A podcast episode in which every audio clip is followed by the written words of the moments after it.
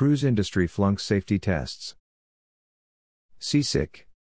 A recent study of the global cruise industry and tourism crises revealed a systematic failure within the industry to understand the COVID 19 pandemic.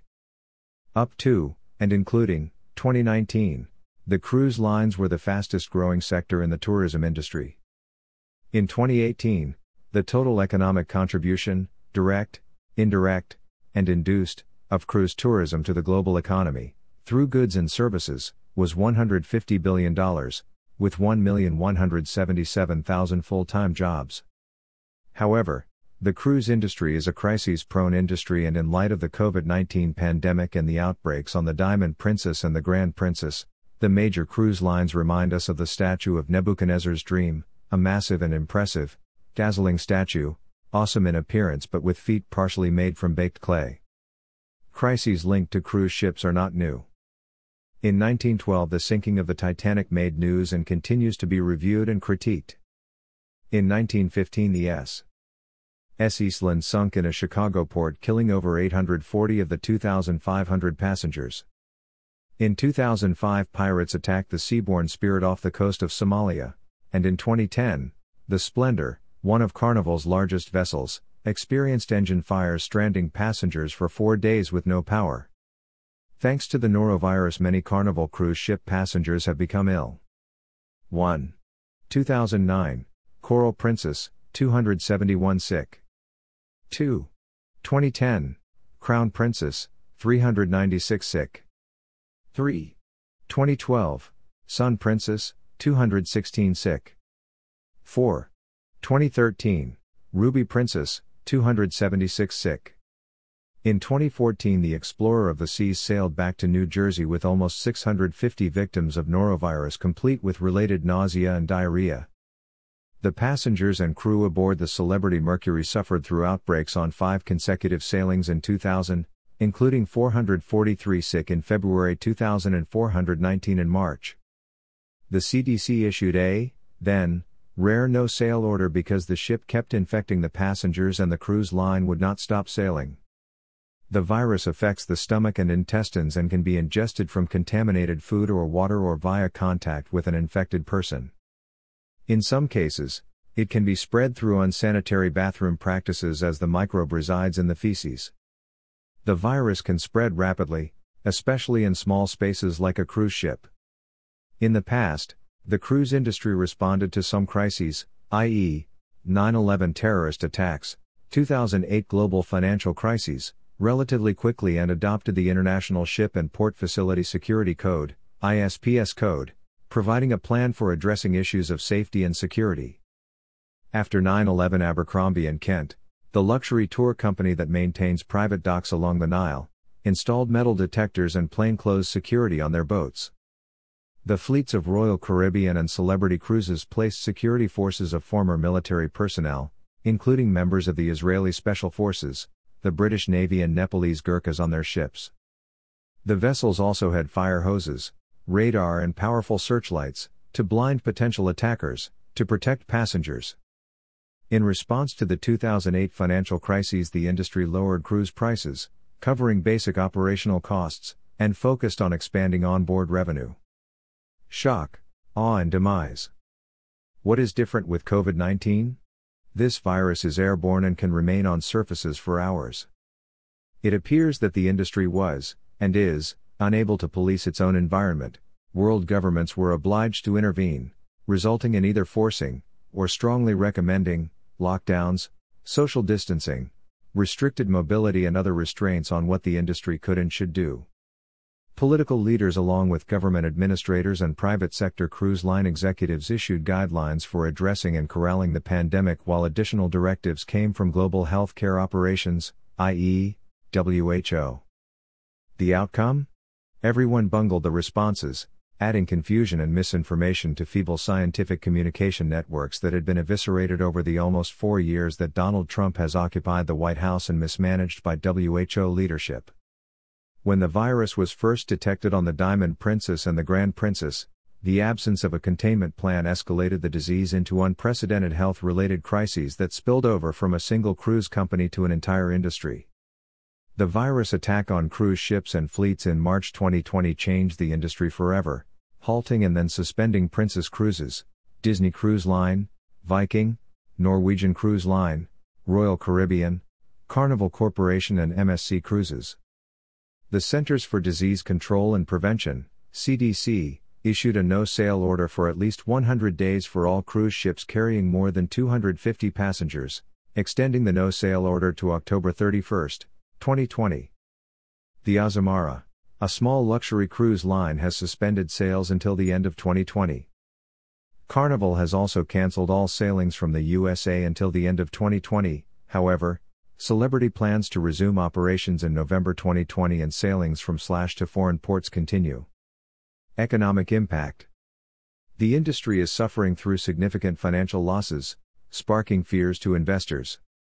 Royal Caribbean Cruises Limited shares dropped 82.31%, Norwegian Cruise Line Holdings share dropped 85.17% and Carnival Corporation and PLC share dropped 76.61% from January 2, 2020 to March 23, 2020. Extending aid to cruise lines has been controversial. The big three cruise lines are incorporated in what is termed equivalent exemption countries, where they are not required to pay the 21% corporate tax that U.S. companies are obligated to pay. If, as an example, Carnival, the largest U.S. cruise line company, moved from a foreign port, i.e., Panama, to the U.S., they would have to pay approximately $600 million in corporate taxes on its reported $3 billion in income, 2019, so they are unlikely to relocate anytime soon. Government intervention. In September 2019, the Federal Reserve Bank injected $400 billion and between March to July 2020, injected an additional $7.4 trillion into the repurchase agreements market. Currently, there are 122 new ocean going ships on order until 2027 with a total value of $68.4 billion putting into question the liquidity of the extremely fragile cruisiness. What to do? ICV recommendations. Beginning in 2006, the International Cruise Victims, ICV, organization, a non-profit cruise industry watchdog representing victims of tragic events at sea, including crimes, i.e., sexual assaults, inadequate medical services, overboard accidents, mysterious disappearances, fires, capsized ships, and the spread of deadly diseases, has monitored and advocated for cruise ship safety, security, and accountability. The ICV has proposed steps that will bring the challenges facing the industry into focus and requests that a comprehensive plan for emerging from near ruin be presented to government agencies and the public before they are permitted to sail. The ICV calls for an 1.